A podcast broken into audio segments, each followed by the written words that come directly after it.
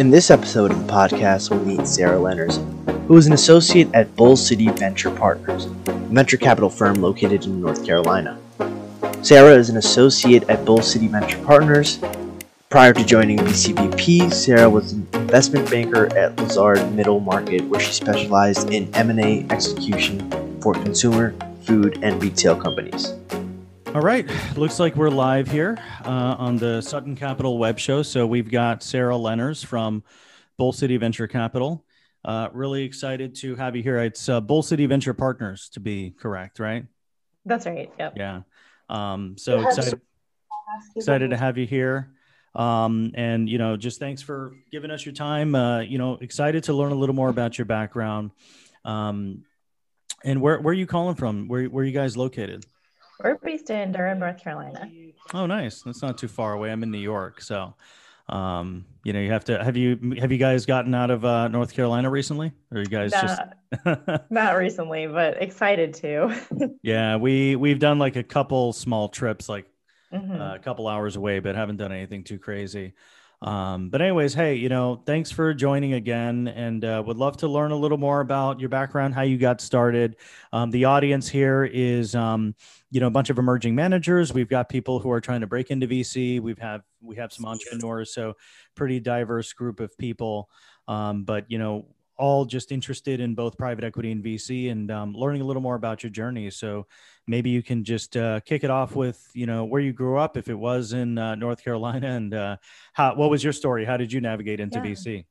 Yeah, sure. Uh, actually, I grew up in Iowa. Okay. I went to Dartmouth where I ran track and was an econ major.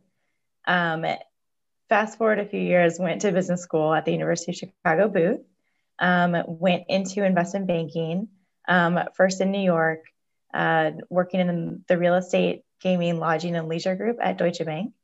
And then uh, switched to Lazard Middle Market in Chicago, where I did uh, sell side M&A for consumer food and retail companies.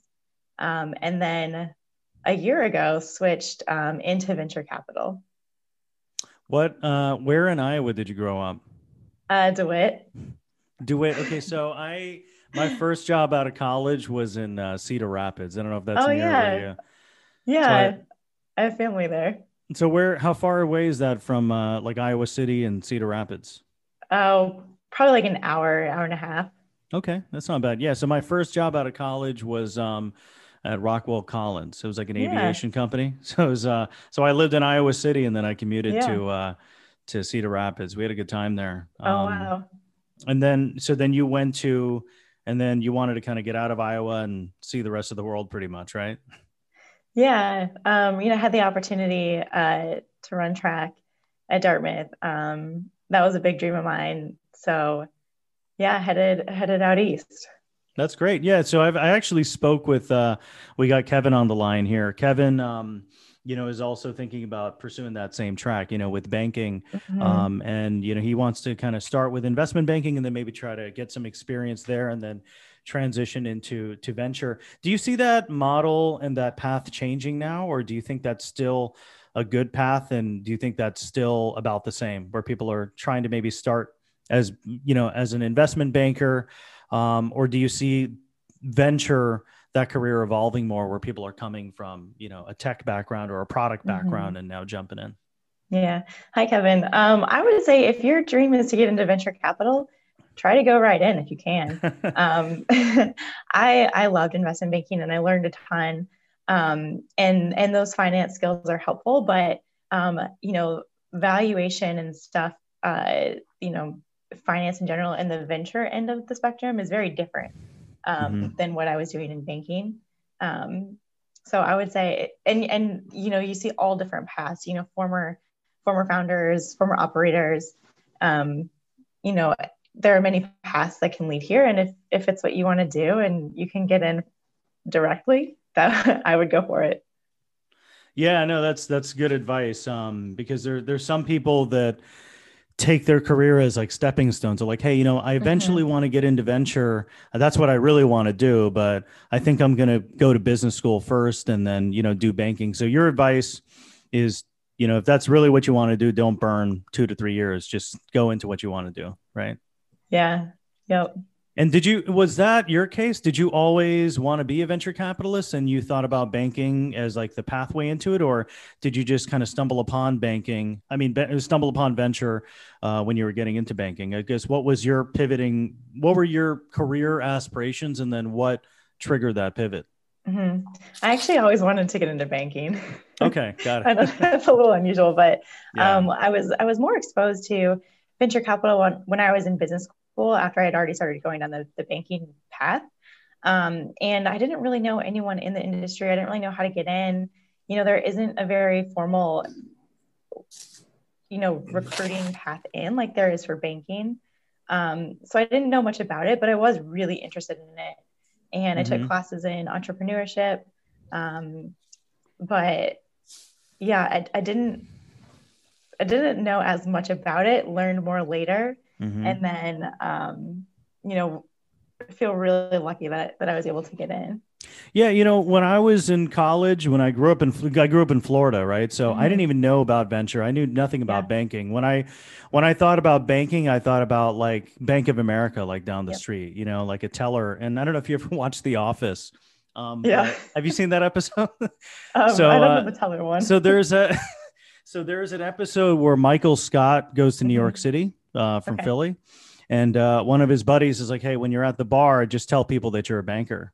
Um, oh. So he goes around, and then uh, I guess somebody asked him at the bar like what he does, and yeah. um, he's like, "Oh yeah, I'm a teller." Um, and that that was me. like when I was in high school, I thought really banking was, um, you know, going going and making a pot deposit at the bank. But I mm-hmm. I went to New York one time and met a bunch of friends, and they told me about investment banking, and that's how I discovered it. Um, so I guess like your banking was like my engineering, you know, because I, I just thought that's all it was. Um, but you know, how did you discover venture? Did you start going to tech events? Did you just meet people that were VCs? Well, when I was when I was working on a, a sell side deal in banking, we were selling a company for a founder, and that mm-hmm. was uh, the first time I'd ever done a sale where the founder was still involved with the company. Yeah. Um, and that really opened my eyes to it. It's so much different when the founders, you know, was still involved and, you know, the business was her baby and she knew it inside and out. Yeah. Um, and there's just a different feel and, um, you know, energy about it. And I wanted to be more involved on, in that, you know, spectrum of finance. No, that's really interesting. And then tell me about um, Bull City Venture Partners. Was that the first fund that you joined, or mm-hmm. um, is this uh, is this an emerging fund? Maybe you can tell us about you know the journey into Bull City and and uh, maybe you know how your career has transitioned. Mm-hmm. So I actually found out about this position through mm-hmm. a recruiter. Okay. Um, yep. And uh, I think over the course of a month or so of six interviews, um, was able to get get the, get a job here. Sure. Um, so Bull City Venture Partners is a seed and Series A investor. We're generally investing post revenue, post product, uh, investing in software, internet, mobile tech companies. We tend to focus on the Southeast and Mid Atlantic um, just because that's in our backyard, but we can invest anywhere in the US. We are investing out of our fourth fund. Uh, we've made two investments out of there. Um, we can lead, we don't have to lead. We can be the first institutional capital in. Um, we don't, you know, have any mandates with board seats um, or control or anything like that.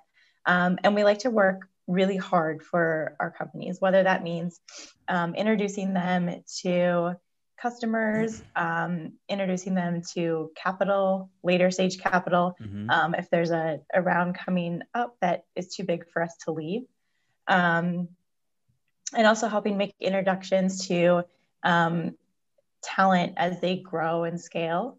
Um, we also like to invest in repeat founders or founders who have a deep industry knowledge or expertise. Um, you know, some of our founders we invested in in Fund Two, they had a very successful exit, and now we're investing in them again. Um, and you know, so we're we're kind of backing the jockey versus the horse. And yeah. because of that, that can kind of pull us from our core thesis a little bit. Um, and our portfolio is a little more concentrated than what you'd see on the West Coast. So we're not making a bunch of tiny investments, hoping that one, um, you know, becomes a unicorn and subsidizes the rest of the portfolio. Um, it's more more concentrated, and uh, we're investing at a slower pace. So, um, you know, two to four investments a year versus deploying it, um, you know, all up front. And then our check sizes can range from, um, depending on the stage, you know, 300,000 to 500,000 up to 3 million. Um, and then when we make that first investment, we intend to have, um, you know, two to three times that saved up in reserves um, for our winners. Well, that's really interesting. And is there a certain sector that you're interested in or maybe excited about more than, uh, than the others? Uh, you know, I do consider myself a generalist. Yeah. But um, Same here. I'm actually really interested in fintech. I never saw that coming, but yeah. but I like to see a little bit of everything. Yeah, I have a. I think we t- chat about this. I have a fintech background as an operator, um, so I do have a passion on fintech. And you know, fintech. If you just say fintech, it's so uh, it's so massive, right? There's so many yeah. different subsectors of fintech. Is there is there a subsector that you think needs innovation? Oh, I think there's I think there's innovation and disruption everywhere. Yeah. And I think, you know, because we're kind of close to Charlotte, there's a lot of um, you know, great companies that are emerging there. Mm-hmm. Um, but I, I don't have like a specific subsector that I'm like you know, in particular looking at, you know, it's it's not it's not like yeah. a macro thesis and I'm trying to find yeah. something that fits that. Sure. Um, yeah. And any advice that you have uh, for the audience on just sourcing? Because you guys make around mm-hmm. four investments, so it seems like mm-hmm. you guys, ha- you know, probably look at a lot of volume.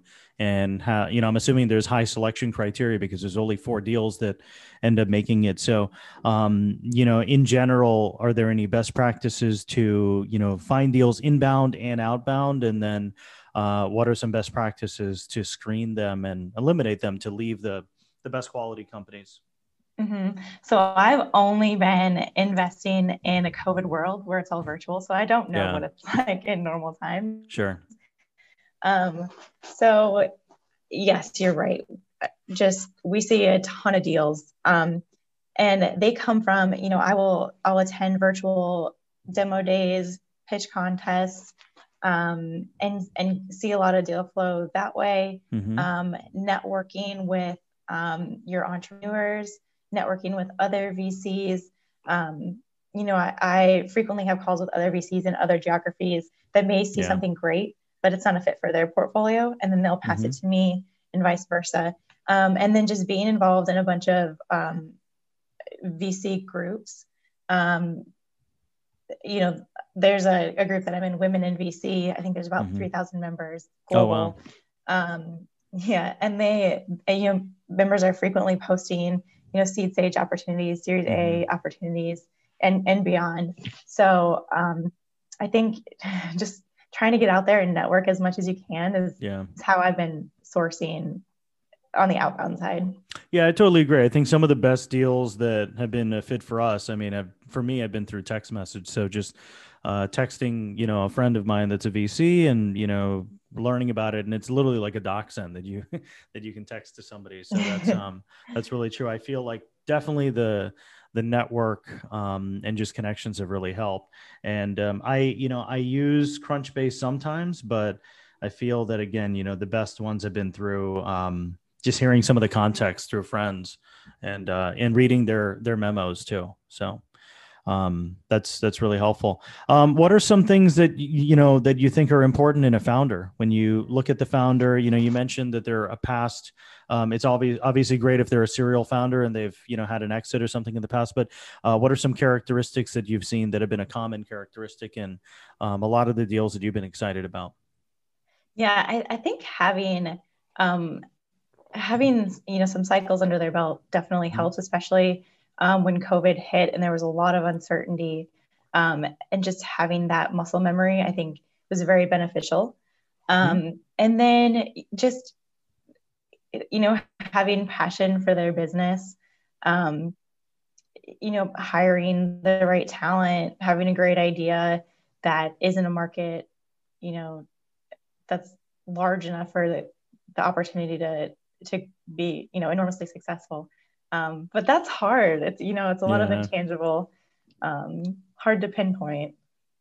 Yeah, and I, you know, I've heard feedback on being a gut-based investor, right? So it's mm-hmm. kind of mm-hmm. tough, right? Because half of you know I, I, met a vc before that was like look i never do gut based investing and huh. it's kind of tough to say that when you're in vc because there's not really much data right i mean there's, there's barely not, yeah. barely the income statement and you're not even sure if if they put it together yep. themselves or yeah. if they have an outsourced cfo so it's as good as the numbers that they provide so i mean i hate to say that it's based off of gut but I, i'd say maybe some conviction and just really believing in the sector um, mm-hmm. But would you agree that you only know if you're right probably like seven years from now, right? Yeah. I mean, yeah. to be to be honest, I mean, you're really yep. only going to know um, when you when you do your reconciliation of your performance. So mm-hmm. yeah, um, and you um, also don't know if you're wrong until many years later too. Yeah. If you missed one. Yeah, and I think you know that's why I think it's good you know that there's these communities. Um, even with with my platform, there's been deals that I've been excited about, and then there's been some of the people in this room that have really just pointed out a lot of risks. And I think just maybe not being swayed, maybe you can tell me about this. So, how do you navigate just different opinions and then still stick to your own, right? Because you might really have conviction in a deal, uh, but then a lot of people uh, pass on the deal. Um, yeah. So how do you synthesize that? Do you do you let that manipulate your decision, or do you still um, just try to look at it objectively and not um, and not get really swayed in one direction? That's a really tough question. Yeah. I think um, I think you know because we're you know we're a team of 3 mm-hmm. um, everyone has different opinions and, and voices yeah. them. Um, but if there is a consensus, that's great right off the bat. Yeah. Um, but I think that there is something to be said about being swayed because you know we'll hear you know XYZ company just got a term sheet from someone else, and then that kind of yeah, that's know, that's true. It's the FOMO, pretty much, right? Because you exactly. hear that uh, yeah. they didn't seem attractive until yep. somebody else that's bigger courted them, and now they're immediately yep. like your hottest deal, right? Exactly. um, I think you know part of it too. What I try to do is obviously I have my opinion, but I try I try to embrace being called out and being told that I'm wrong because mm-hmm. if I have you know this is kind of like believe you know agree with it or not, but I mean Bridgewater has a lot of different attributes and you know one of them they have a lot and they're known for different attributes but one of them is um just being able to uh you know radically be transparent on like what they believe right so i think that would be interesting in venture mm-hmm. if you could look at a deal and maybe you have an ego and you really believe in the company but there's tons of flaws in that company and a lot of people are pointing that out i think uncovering that might help you uh, change your opinion um, but I think a lot of times, like you have so much conviction, right? Because you just believe in the founder, you're emotionally invested, mm-hmm. uh, where you still want to invest. And I feel like there's examples like with Airbnb where everybody thought Airbnb was just a stupid idea, but there were some people that still, no matter what, they still had conviction, and those people were right. um, yeah. So I think like synthesize for me, it's like synthesizing all the data, right? So I've got a bunch of people that don't agree with uh, investing, and then there's a bunch of people that do, and maybe maybe looking at like why they don't agree with you, um, and synthesizing that could maybe maybe sway me a little bit. I think mm-hmm. so. Yeah, yeah I totally really agree.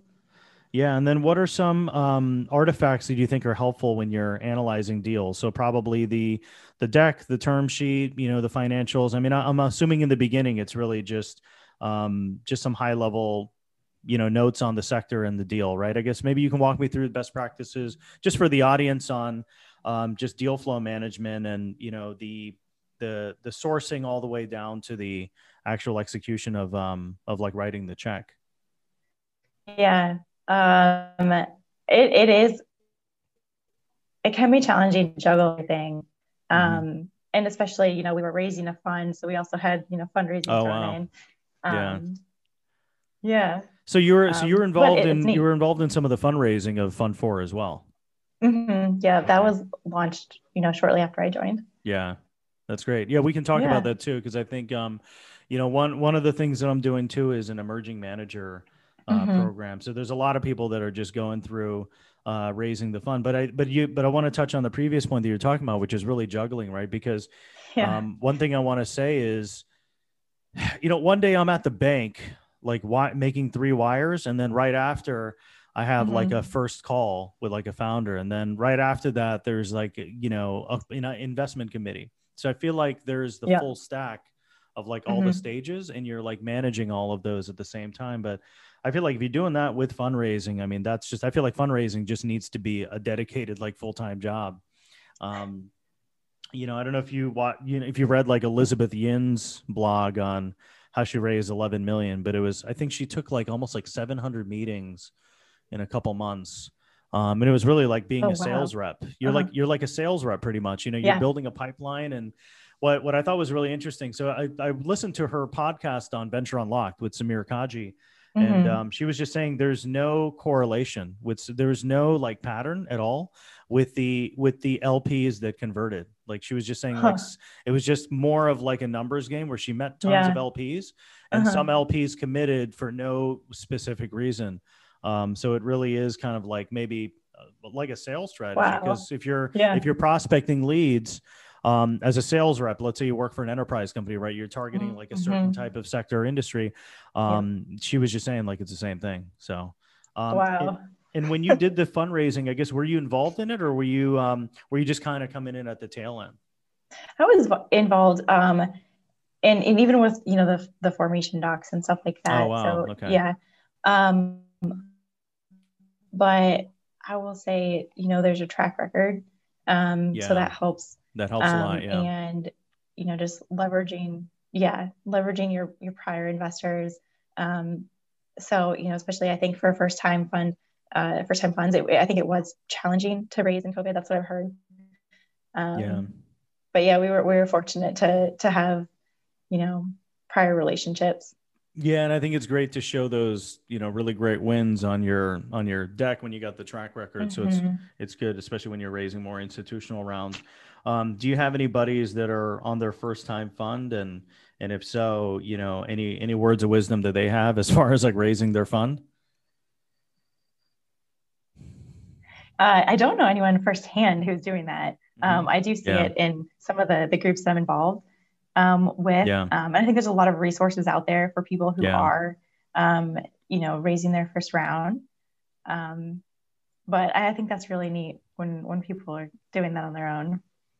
Yeah, I think it's great. You know, when you have the communities that you're in, you know, I think a lot of those people are sharing knowledge, they're sharing mm-hmm. resources. I think I saw on Twitter, like, um, I, I, was thinking about putting this together myself. So when you, if you're doing like an SPV, normally mm-hmm. there's like a typical email that you send out. It like the email has like, hey, this is when the deadline is to to do your commitment. This is your wire.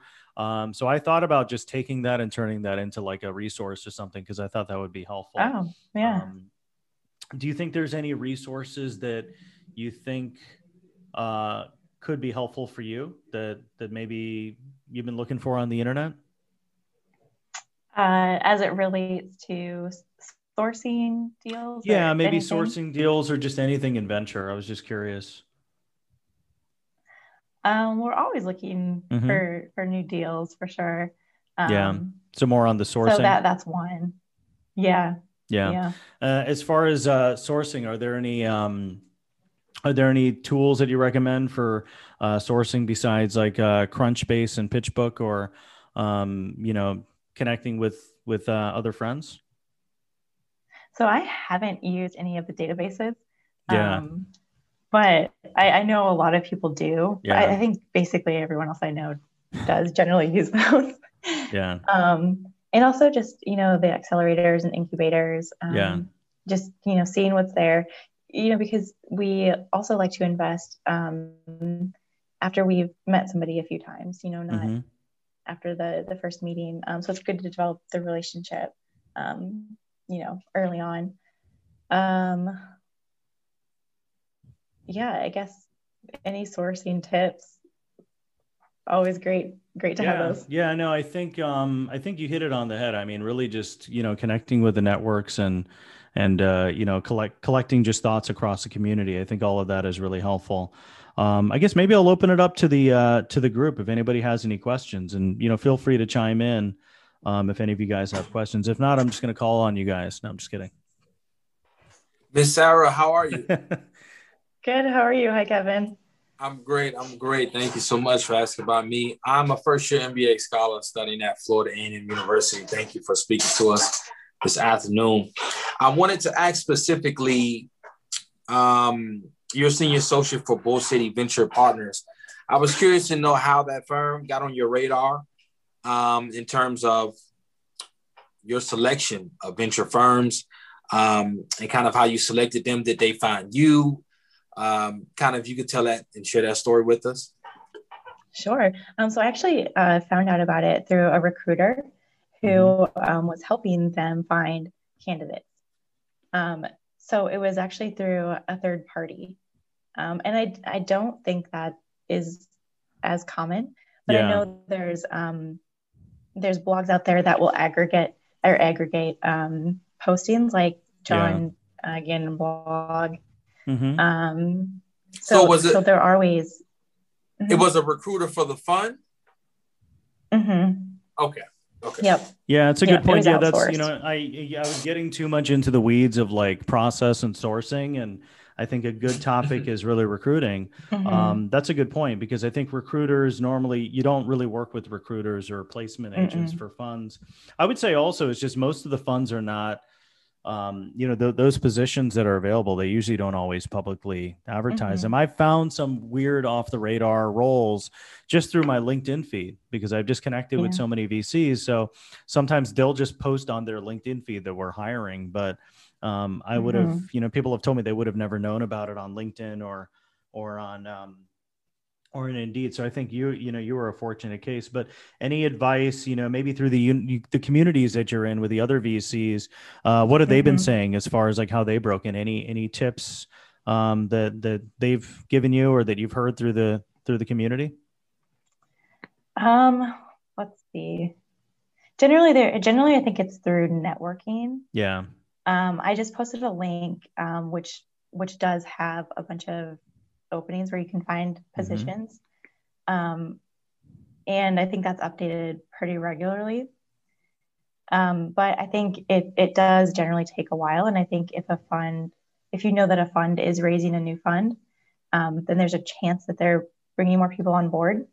Um, but I think it is, you know, just trying to network. And, um, you know, unfortunately, I wish I had a better answer. yeah, I think, you know, I think maybe re- like you said, reaching out. What do you think you should say to a VC? Like, what would you what would you recommend not to say, and then what what you should say? So let's say that Kevin uh, cold messages um, maybe maybe a VC. Yeah. Um, you know what what should he not say, and you know maybe what are some good things to maybe call out?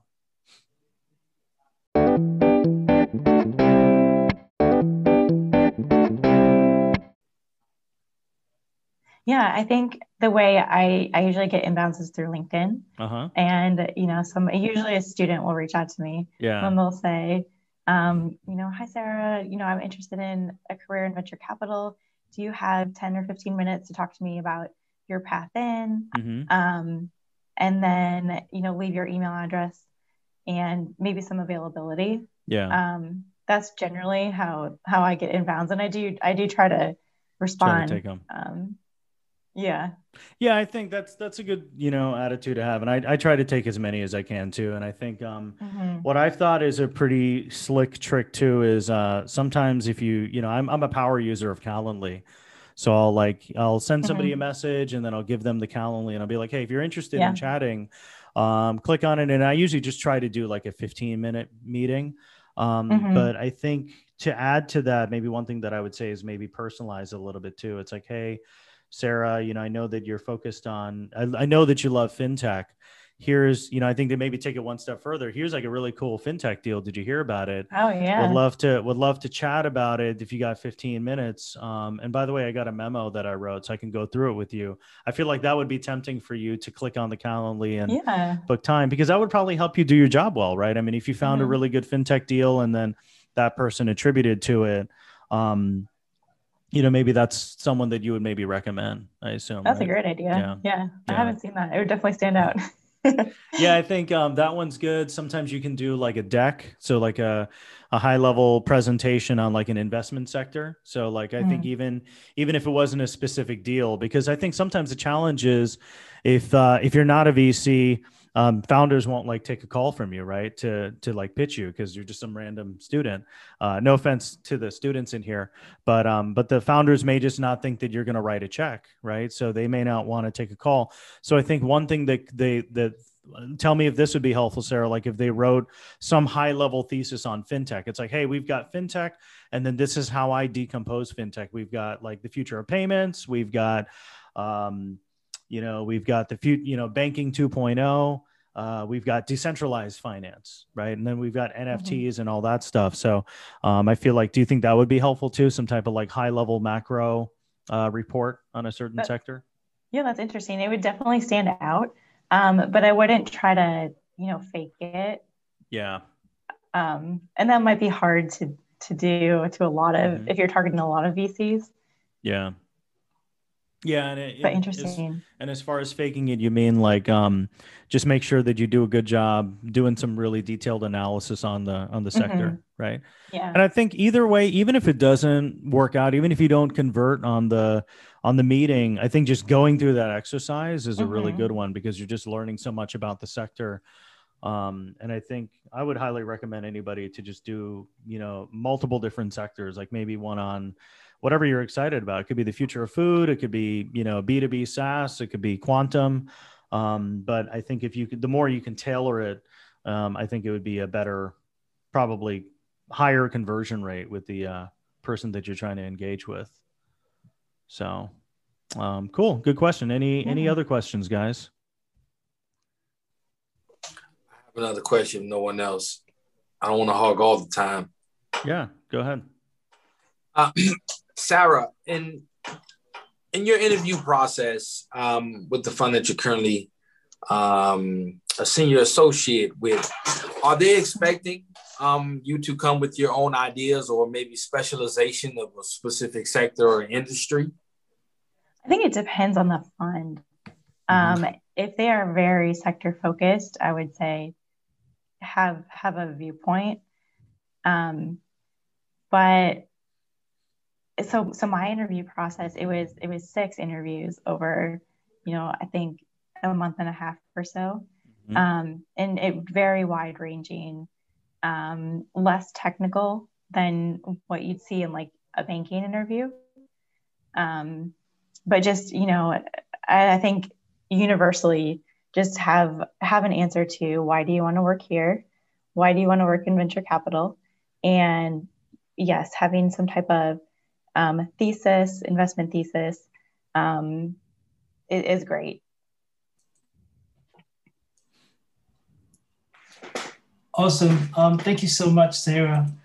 Um, I'm actually based in the UK, and I've got I've got a, a banking experience. I'm just about to pop out to pick up my daughter, but I've got this question, right? And yeah, I was, I was excited about what you said with regards to joining this group of venture, women in venture.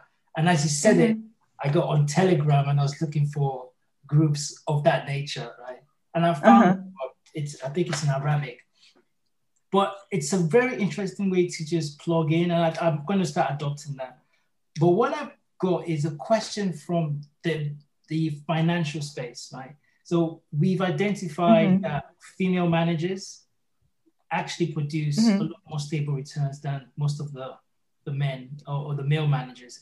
And I just wondered, which especially when you mentioned, oh yeah, this group about um, women in venture, I just wondered, do you see um, a tendency for female entrepreneurs to have certain, um, I don't know, attributes that their male counterparts may not have? Is that, or is that, but is that something potentially there that hasn't been discovered yet? Just to throw that out there.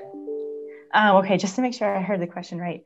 The question is um, Are female investors seeing something different in the companies that they're looking at? One. Um, and two, is that the same for the female entrepreneurs and business owners? Um, okay. so this is also tougher for me because we're generally investing in software companies. Mm-hmm. So I think the the mix is a little um, a little more skewed towards um, male founders anyway. Um, but I think if you're in a different sector, you're probably seeing a lot more female founders. I, I don't see a ton. Sure. Um, and I this this is a tough one. I'm not sure. I do feel like when female founders are reaching out to my firm, I feel like I'm getting a lot of those inbounds. Mm-hmm. Um, so that's my best answer. No, I'm not sure how to, to quantify that. I think I think I think it's interesting because there was a point where I was exploring um, managers that were creating fund of funds purely with women mm-hmm. fund managers. Mm-hmm. And mm-hmm. they, uh, apparently their returns were actually a lot better than fund of funds with male fund managers. And obviously, this is public, the public markets. Mm-hmm. And there, oh, there was yeah. a lot said about just the temperament of the female managers' selections. And um, yeah. though in the volatile markets, they actually maintain better alpha. Mm-hmm. So I do wonder if there's something there, you know, something to be sure. explored. So, uh, but thank you, thank you for trying at least. Yeah. Yeah, I mean, I think there's a huge yeah, initiative. Really yeah, I was just gonna say, I was thinking about um, Harlem Capital. Uh, they just went on this week in mm-hmm. startups a couple, I think last last week, and their mandate is focusing on diversity, but they also focus on women.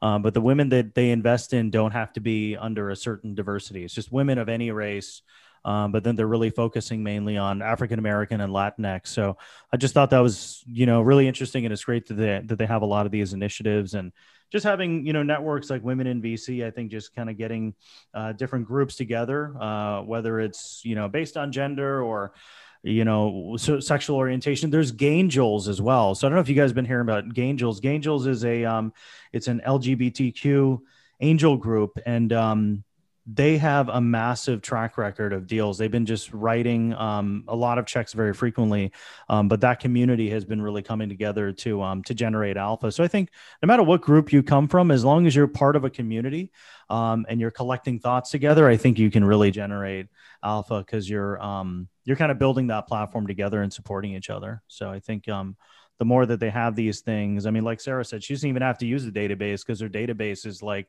the collection of minds of um, the people that she's working with. So, um, so I think that's great. So, but I, I love um, that cool. What are the concept of alpha and alpha and venture? Uh, yeah. Just quantifying that, it just it's something that really really fascinates me. I got another question. So, you know, I know that you really wanted to get into banking in the beginning. Uh, what are some mm-hmm. of the uh, skill sets and tricks that you developed as a banker uniquely? Because as you know, as we can probably both agree, everybody has a superpower, right? So me, I was a product person, so whenever mm-hmm. I support founders, I like test the app and give like UI feedback. Um, what are some of the superpowers that you think a banker can bring into uh, being a venture capitalist? Yeah, I, I, think I really see it when it comes to mergers mm-hmm. um, and and sell side processes. Um, just yeah. you know, being on the other side of that. Uh, and bringing that knowledge um, has been really, really helpful and helps me provide insight um, when we're about to transact. Yeah, because that's a big thing too. I mean, in the early stage, you don't really know what the next valuation is going to be. You know, somebody was asking me the other day, like, mm-hmm. "Oh, you know, how do you think about valuation?" And it's like, really, it's the lead investor that sets the term. So you're really just um, agreeing with the valuation, and then you know, we normally co-invest. So we're we're you know pre-seed to Series A, but we don't normally mm-hmm. lead deals so we're really just kind of looking at the terms and then we we co-invest mm-hmm. um, so but but i think what you're saying is as a banker looking at you know the later stage the m&a deals um, you're probably also doing some type of return analysis of thinking through mm-hmm. like hey you know what we're investing the company is worth 10 million now it'll mm-hmm. probably you know maybe two or three x in valuation in a couple years and you probably model that out kind of like you would have done in banking right yeah yeah, uh, there it's so much harder to to pinpoint valuations in the beginning. Yeah, because there's no um, data, right? So you're kind no. of making up all the data. You're assuming that they'll be making, yeah. you know, five x in revenue in two years, right? Yeah, the best way that I can describe it is that it's just like a supply and demand kind of, you know, in action, and yeah, a number gets assigned based on that versus based on um, you know a quantitative valuation um, so yeah, you probably so you probably rely on comps as well too, right? So I mean, when you're looking at like some type of investment that you invested in now, I'm assuming mm-hmm. you're probably looking at some company that exited that was a similar type of business for some type of multiple. Is that a good framework, are there any other best practices when you're trying to evaluate how the um how the exit would happen? Yeah, if, it, if it's near an exit, yes, definitely looking at comps. Yeah. Um, but I'll say valuations just uh, these days are just a lot higher than the normal mm-hmm. at all stages. Yeah, no, that's great. And ha- you know, I got another one. Do you do you see differences um, with valuation with different states, and how do you guys handle that? Because you guys are mainly focused on um, you know the the northeast and the and the southeast so uh, is there a certain type of valuation that you're that you're comfortable with because obviously they can be they can be much more expensive in you know San Francisco and New York. I mean, I see differences between mm-hmm. New York mm-hmm. and Jersey, right? Yeah. Um, so, um, are you guys pretty sensitive to that? And you know, when you're looking at these deals, is there kind of a you know certain threshold that you're looking for as far as valuation? Um, we definitely were thinking about you know what kind of a multiple can we get um, over the the life of our investment. We're definitely thinking about that at the beginning. Yeah. Um, but we don't have any certain um, ranges that we're targeting for each stage. Mm-hmm. Um, I just, but I, I, do feel like valuations are high at any stage right now. Yeah. Yeah, and you don't have the data, so you don't know how big the multiple is going to be when they get to their Series A or B. Mm-hmm. Um, versus banking, like you could probably take some of the current revenue and model that out, right? Which is probably yeah, the biggest difference. And, yeah, and you know they're profitable companies generally, so yeah. you know EBITDA multiples, um, comps, DCF, all that. Um, what are some other superpowers that you've seen from other VCs, maybe from other backgrounds that you thought were interesting. So, you know, have you seen like somebody come from like a, a writing background that was a VC or, you know, any of your, your friends in your women's VC group? Have you seen anybody that just came from just a, a background from left field or are they mainly all just, you know, the traditional banking route and then, and then VC? You'll, you know, you'll see some consultants too, private yeah. consultants. Um, I think it can be, it, it really can be anything. Yeah and if you're passionate about the industry um, you know your skills from whatever career you had before will will translate in some way at some point. Um, mm-hmm.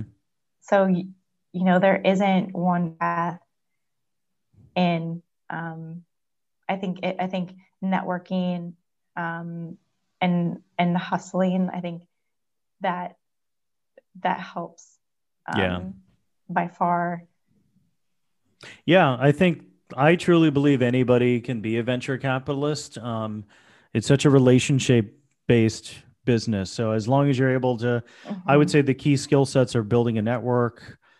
I feel a lot of it is mm-hmm. community and content, right? So I'm trying to build some content here in community.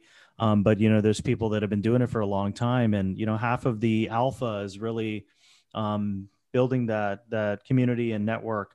Um, and then I think Shayla here had a question. I think this is a good one too. So you get the deck. Um, you know, what are the maybe the first two or three things that you look at or think about with the deck? Um, I think the, my very first screens are that it you know is located in the U.S. Mm-hmm. Um, looking for you know post product revenue. Um, those are my very very first screens, and yeah. then you want to make sure um, you know that the market that it's going after is big enough. Mm-hmm. um, you know looking at competitors um, any moat that they have. Yeah. Um, i think those are the team. Yeah um, those are kind of the first screens. Is there an ideal monthly revenue that you're looking for or like arr that you're looking for or just general just at least showing that they have revenue? Yeah i would say uh, just just general okay that so it could vary. Yeah, yeah, it doesn't have to be a specific. And I mean, mm-hmm. what I like to see is, um, you know, from year one to year two, just some step up in revenue or mm-hmm. some uh, increase in value of the revenue as well. That way, you can kind of, yep. you can probably make some assumptions of like the potential valuation that would coincide with the revenue step ups as well, right? Mm-hmm. Yeah. Yeah, and any KPIs, any mm-hmm. user metrics, um, any any data like that is great. Um, do you guys is it mostly B2B or do you guys also look at consumer as well? Most, mostly B2B. Got it. Yeah. So both so the KPIs are pretty consistent um, because it's kind of a basic framework for and you guys maybe for B2B um, are there any specific KPIs that would be helpful for people to look at as they're evaluating B2B startups that has worked for you? Um, I think I think it's generally how how the founder mm-hmm. Sees it and tracks it. Yeah. Um, because they're they're gonna know, you know, the best um, way to look at it and analyze yeah. it. And so sure. definitely re- relying on them when it's an industry that I don't mm-hmm. have um, you know a specialty in yeah it's a good point because different even though it's just b2b you know arr is just a very general metric but yep. they may be tracking things differently in their dashboard as far as like maybe what's important to them i think what you're saying is like for some businesses like average time spent in a in a b2b saas platform may be more important than somebody else that's just like paying for a transaction or something or like using data because I think there's mm-hmm. really interesting. So there's a there's an interesting fintech company that I met in Singapore. I mean, not Singapore in Israel, yeah. and uh, okay. uh, what they do is uh, they can take um, so they build like custom models for people and mm-hmm. then um, if you want to build more models, it just automatically bills you. Um, but it's kind of more on demand versus like the typical mm-hmm. financial terminal where you have to like pay for uh, like a Bloomberg and then yeah. like just um, just pay for the terminal and you yeah. get kind of limited sets. But this company is a little more bespoke. Um, but mm-hmm. like their metrics are really like how many custom models were built and um, mm-hmm. and then it, the the billing gets scalable based on like how much processing they're doing. Um, so I feel like those KPIs would be different than just um, mm-hmm. just like an annual subscription, right? If you're just yep. paying for Salesforce and then you buy a couple, like it's a Salesforce like CRM, and you buy the base system, which is like 15 grand, and then you just upgrade to a couple apps. I feel like that's much more similar. But I think you're mm-hmm. right. Like thinking about how they um, analyze their their platform and like success of the platform, I think is really interesting. So, yeah, definitely. Yeah, cool. Um, so we got about 10 minutes. Maybe we'll take a couple more questions. Um, anything else, guys? I had one one question. Sure. Uh, hi, Sarah. Um, I'm also from the UK. Um, I did a similar sort of uh, pre-career path, so also an economics graduate at Warwick, um, and now in banking. And I found that when studying economics, you get a lot of the investment banks come to you and they just sell this massive dream, um, and then it pushes you towards sort of IB, and also your whole co- cohort is you know, wanting to go in that direction. Yeah. So that sort of fueled my interest in IB mm-hmm. uh, predominantly. And I wasn't really, um, you know, you, you, don't see a lot of VCs coming to pitch to sort of uh, economics grads. Um, mm-hmm. Um, and I know you mentioned, you know, in the beginning, um, something about, you know, try to go right into VC. So what would you, um, how would you sort of say economics grads or people in that sort of space can get into it when there's such an inflow of IBs? Um, and then the second point was around sort of how does your experience in banking compare to now being in VC? Obviously, banking is a very different environment to VC. Yeah. There's sort of crossover paths. Um, and you talked about how you're starting to build your network. But what I've seen in banking is that you kind of have to build your own internal network to get recognized in banking itself. So I'm guessing that helped you um, when it when it's come to VC as well. Yeah, um, great questions. It's very different than banking. Um, you know, the hours in banking can be pretty brutal. Mm-hmm. Um, and, you know, just never having a weekend off, working till 3:30, you know, for a month and a half. um, it definitely definitely wears wears on you. But um, but I will say, you know, the skills that you learn in banking, whether it's the finance and the strategy, you know, mm-hmm. you're you're creating pitch decks, um, for companies with potential you know acquisitions targets and you're developing a sector um, expertise so that will always come in handy um, oh. and then uh, then you know your friends who went into banking eventually they a lot of them will go into corporate jobs so i have a lot of friends who are at companies who could potentially help our portfolio companies um, you know by eventually becoming a customer someday so being able to connect them is hugely beneficial. Um, Uh, the the cohort that I did banking with, um, I don't think anyone else went into VC. Some went into private equity. Some went, uh, some went corporate, or some. The rest are still there. Those are kind of the three three tracks. Um, but the skills that you develop and the network that you develop there, it still translates um, into VC. You know, and and I think it'll be very beneficial that you have had that. Do you miss uh, do you miss banking at all? Besides the hours? But like, just, do you miss do you miss the work? Because um, there's a lot of modeling, right? A lot of quantitative stuff. So you mm-hmm. sometimes you miss that stuff. Yeah, and then just the pace of it. Yeah. Um, and I think you know it was also everything was in person too. Yeah. So, and I think the the biggest dynamic with banking too is you can kind of see results pretty quickly, right? You either yeah. do the transaction or you don't, right? And yeah. you can you can see the uh, the waterfall once it happens. So um, yeah, so that's interesting. Yeah, and I, I really appreciate your insights of um, some of those key uh, skills and how they translated into VC. And I'll I'll wrap up in a few minutes, but I think one question that I always like to ask at the end is um, any piece of advice that you've gotten from a mentor. Um, you know, looking back on your career or just uh, someone that you have shadowed, um, anything profound that they shared with you that you want to share with us? Um, I think you know just building your network mm-hmm. and and always trying to help when people reach out. You know, pay yeah. it forward because I I think that always does come back um, to benefit you. Um, so you know that would that would be my piece of advice. Try to meet as many people as you can. Yeah. Network. Um, that will come in handy that's really a good point. I mean, I there's there's a friend of mine. It's my cousin's friend. Um, he works at Blackstone, and you know you can imagine, right? Everyone's trying to get a meeting with him, mm-hmm. and um, I asked him the same question, and he was like, "Look, you know, yeah. just take meetings because you never know where the, where they'll lead." Um, even if you don't get anything out of it. Yeah. Um, just take meetings because you never know. Mm-hmm. That person may know a pastor that's like an LP. I mean, uh, maybe that person knows a pastor that's related to yeah. an LP. And, you know, I think if you just kind of take meetings to get to know people and build connections without expecting anything, I think somehow the universe works out. So good advice. Appreciate it. So, yeah. Yeah, I agree. Um, yeah, and I try to do the same thing as much as I can. And I think you can probably, try to optimize your time with time boxes. So Calendly is a good thing to do. You could even block off what I thought was really good. I think they said this in Radical Habits. Um, blocking off a time in your calendar or your week for like collaboration time. And that's like the set day and time box where you're saying, hey, you know what, this is the time where I can meet new people. And, you know, when it fills up, they can just kind of grab the next week. Um, but at least you have that time allocated. So that was uh, something I picked up. Um, but this is great. So, anybody else have any final questions? If not, we'll we'll wrap up and and let Sarah get back to what she's working on.